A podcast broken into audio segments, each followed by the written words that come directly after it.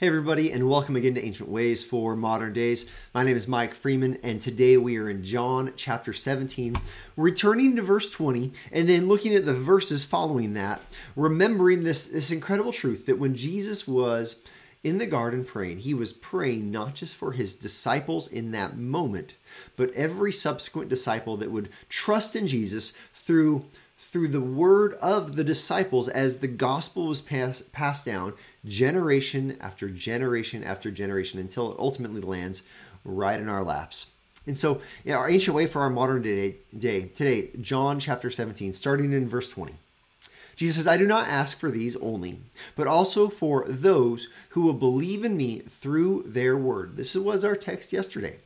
Now look at what Jesus now prays for all of us he says that they may all be one, just as you, Father, are in me, and I in you, that they also may be in us, so that the world may believe that you have sent me.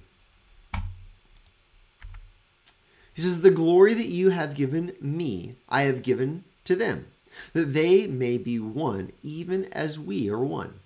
I and them, and you and me, that they may become perfectly one, so that the world may know that you sent me and loved them even as you love me.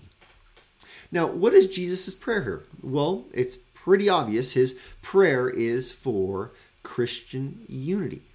His prayer is that the same kind of unity that Jesus shares with the Father, this, this unity that is seen in their loyal to each, loyalty to each other, their their affection, their shared affection, their perfect unity in purpose and in will, this would be characteristic of the church.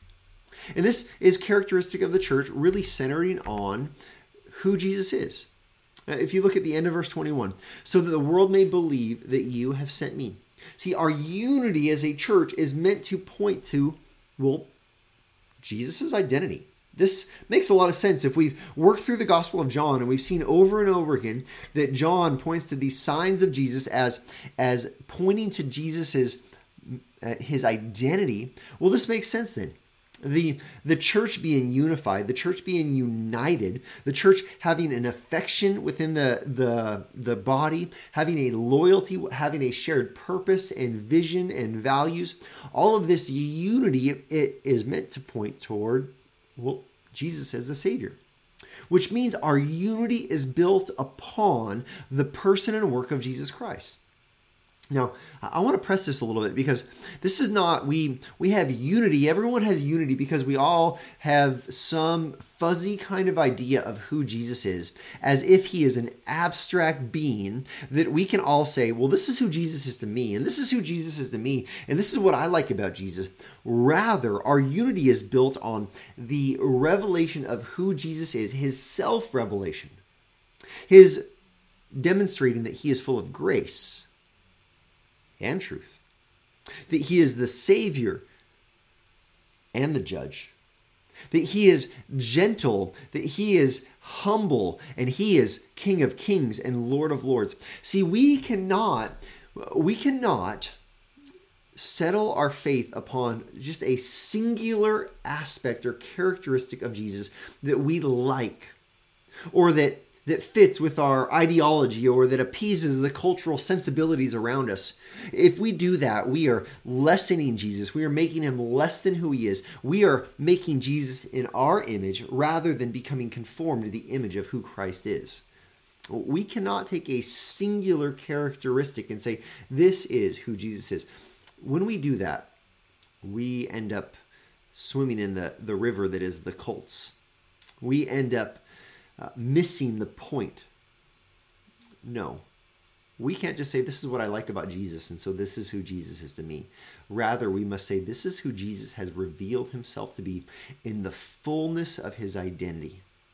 Now, the more we do that, look at this, the more we cling to the full revelation of who Jesus is, the more we have actual unity the more we have a oneness within the church.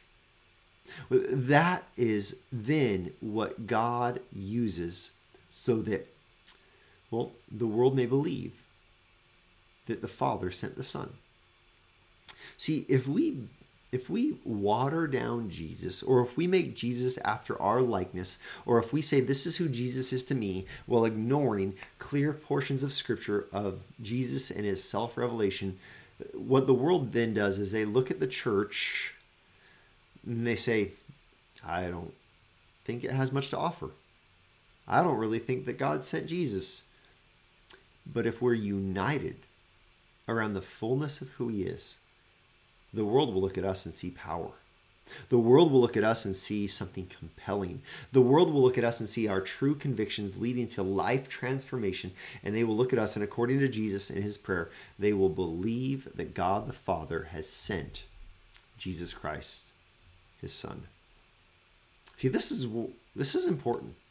This is what it's at stake. When Jesus prays for our unity, it's not just that we love each other and it's just this, you know, this kind of like surface level love where we kind of get along but don't it doesn't really go deep. No, this is a deep rooted a a a love that is founded upon the words of Christ and the work of Christ. It's founded upon the full revelation of who Jesus is. When we all say humbly, that we don't measure up, that we need a Savior, and that Christ is that Savior. When we all say humbly that He is transforming us and changing us to become more and more like the man of God He's called us to be, or the woman of God that He desires, that is where true unity is seen. And it is a beautiful, powerful, and good force in this world. So, how have you watered down your belief in Jesus? How have you clung to this is what I like about Jesus, but I don't like this about Jesus? And how have you diminished his full character? How about your church? What are the weaknesses within your church that keeps your church from being unified, not around a certain kind of pet doctrine, but around the truth of who Jesus is, fully revealed in the gospel? How should you be praying for your church? How should you be praying for the church in your community or the church as a whole? That we would be one. And that our oneness, it would be founded on the person and work of Jesus. This is our ancient way for our modern day.